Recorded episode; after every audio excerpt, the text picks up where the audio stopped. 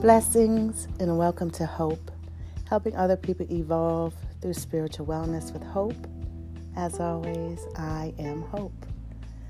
Today, the Lord has led me to speak to those that are feeling discouraged.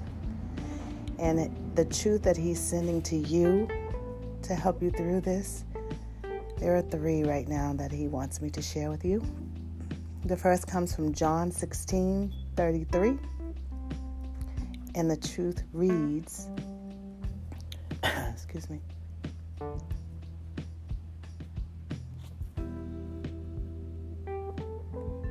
I have told you these things so that in me you may have peace. In this world you will have trouble, but take heart. I have overcome the world. Thank you, Lord. And the next one comes from Psalm 27:10. Though my father and mother forsake me, the Lord will receive me. And the last one, and certainly not least, comes from Romans 15, verse 13. May the God of hope fill you with all joy and peace as you trust in Him, so that you may overflow with hope by the power of the Holy Spirit.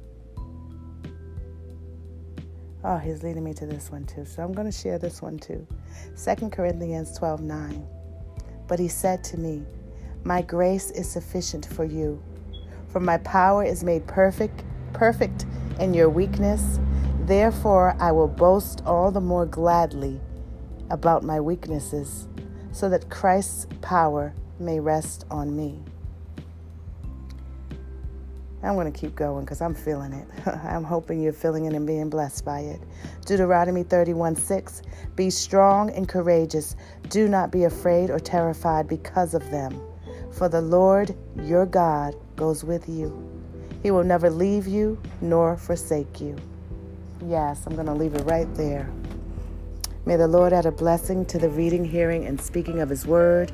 May you be encouraged and filled with hope and joy, peace, and comfort. May you know that you are more than enough, fearfully and wonderfully made in God's image. I plead the blood of Jesus over you. Thank God for you.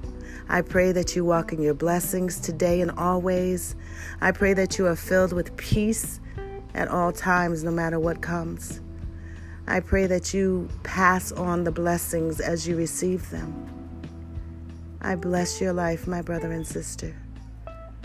I thank you for being with me. I thank you for allowing me. I thank God for allowing me to pour into your life.